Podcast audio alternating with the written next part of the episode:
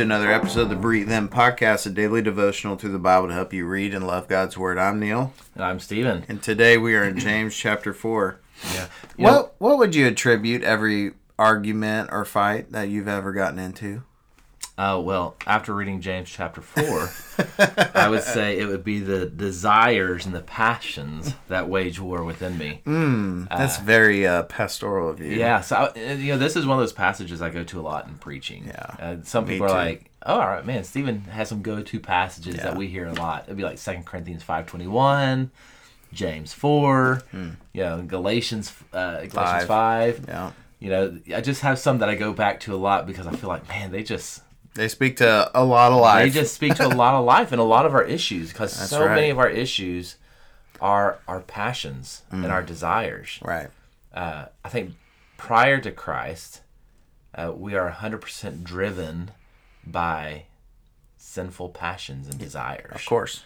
Uh, and then when Christ um, is applied to our heart and we receive his righteousness, the Spirit lives within us, we. Um, We are instantly in turmoil. We are because we're given we're given a new heart. Yeah. We're giving new desires, but those old desires don't go away fully. Like Yeah. they're they're still waging war within us. Well, it's like Gal- Galatians 5 talks about the spirit and the flesh being opposed. yeah. right? And you know, I, I wonder what it is in our in our old self that what the longing is, you know. And and I think James really, you know, takes a shot at it, pierces it uh, with this idea of discontentment, right? This idea of desiring something that you do not have. And then he expresses it in several different ways. Yeah. But at its core, w- what we're really discontented with is our God or what we have or don't have.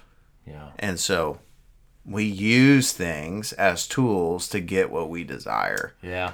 I remember Paul Tripp in his marriage book said we view every person as either a a hurdle or a barricade. Mm. You know, we either have to Jump over, jump over them or go through them. uh, so, uh, so it's like one of those things of like uh, that causes divisions. Yeah. Like, you think about your marriage. You know, you know what what caused the last fight you had. Mm-hmm. You know, can you put your finger on what your desire was, and can you put your finger on what your spouse's desire was? Right. The last conflict you had at work. What was the you know what was the di- desire that you had? and What was what was the desire that your coworker had? Mm. um, and all sorts of ambitions, all all Yeah, sorts of. Uh, He drives in on that, doesn't he? he does. All sorts of envying starts coming up in our hearts, uh, and what we find is like oftentimes what we're fighting about it isn't what we're fighting about. Yeah. And that is the way of the world, Mm-hmm. you know, uh, but it is not the way of our God and the will of our God. And that's man. why James says, you adulterous people. Yeah. Well, and, and think about this. Like, this is sometimes why our prayers aren't answered. Mm-hmm.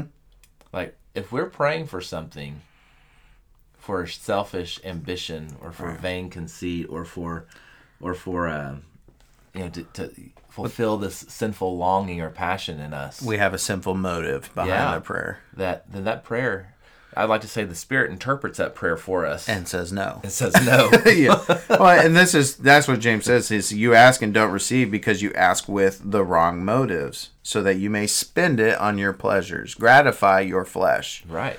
And the, and the Spirit doesn't want us to gratify our flesh. No, it's opposed. So not getting what we ask for in that moment is a grace from God. That's right, and and it, we see that expressed in the in the line in verse six, right? God resists the proud and gives grace to the humble.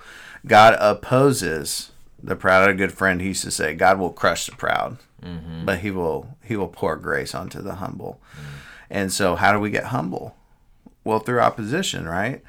Um, the Lord humbles us by saying no to our prayers, not allowing us to gratify our flesh in, in those ways, right? When we see that our manipulation tactics don't work, Yeah. it humbles Well, us. and I think looking at verse 7, you know, he just says in verse 6, God resists the proud but gives grace to the humble.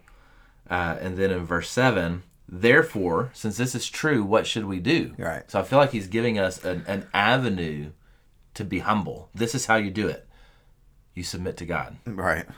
you resist the devil, you draw near to God, and He will draw near to you. You cleanse your hands, you purify your hearts, uh, realizing that we're double minded. Yeah.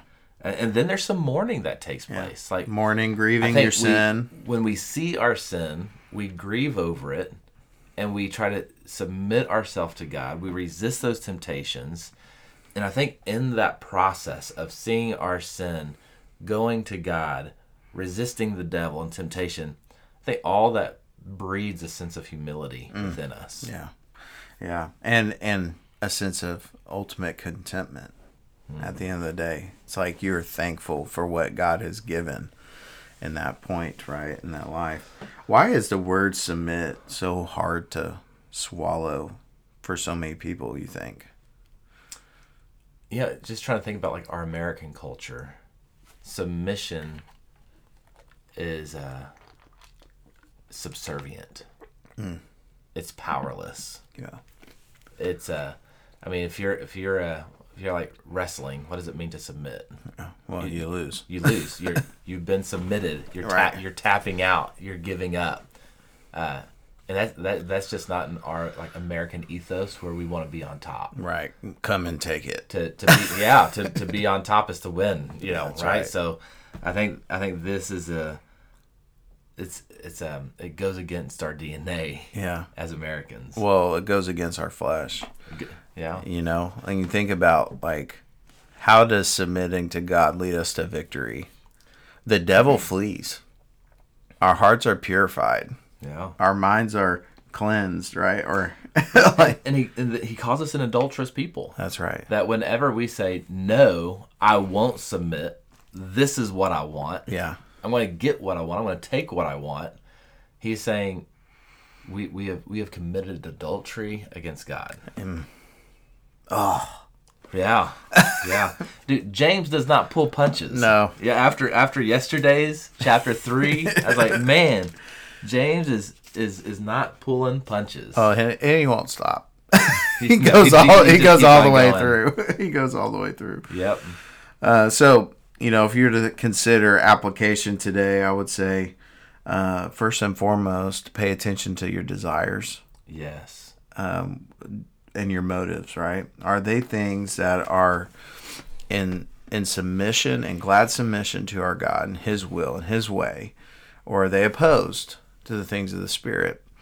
And if there's opposition there, humble yourself, submit to God, resist the devil, draw near to Him, follow His way, and it will be done in your life.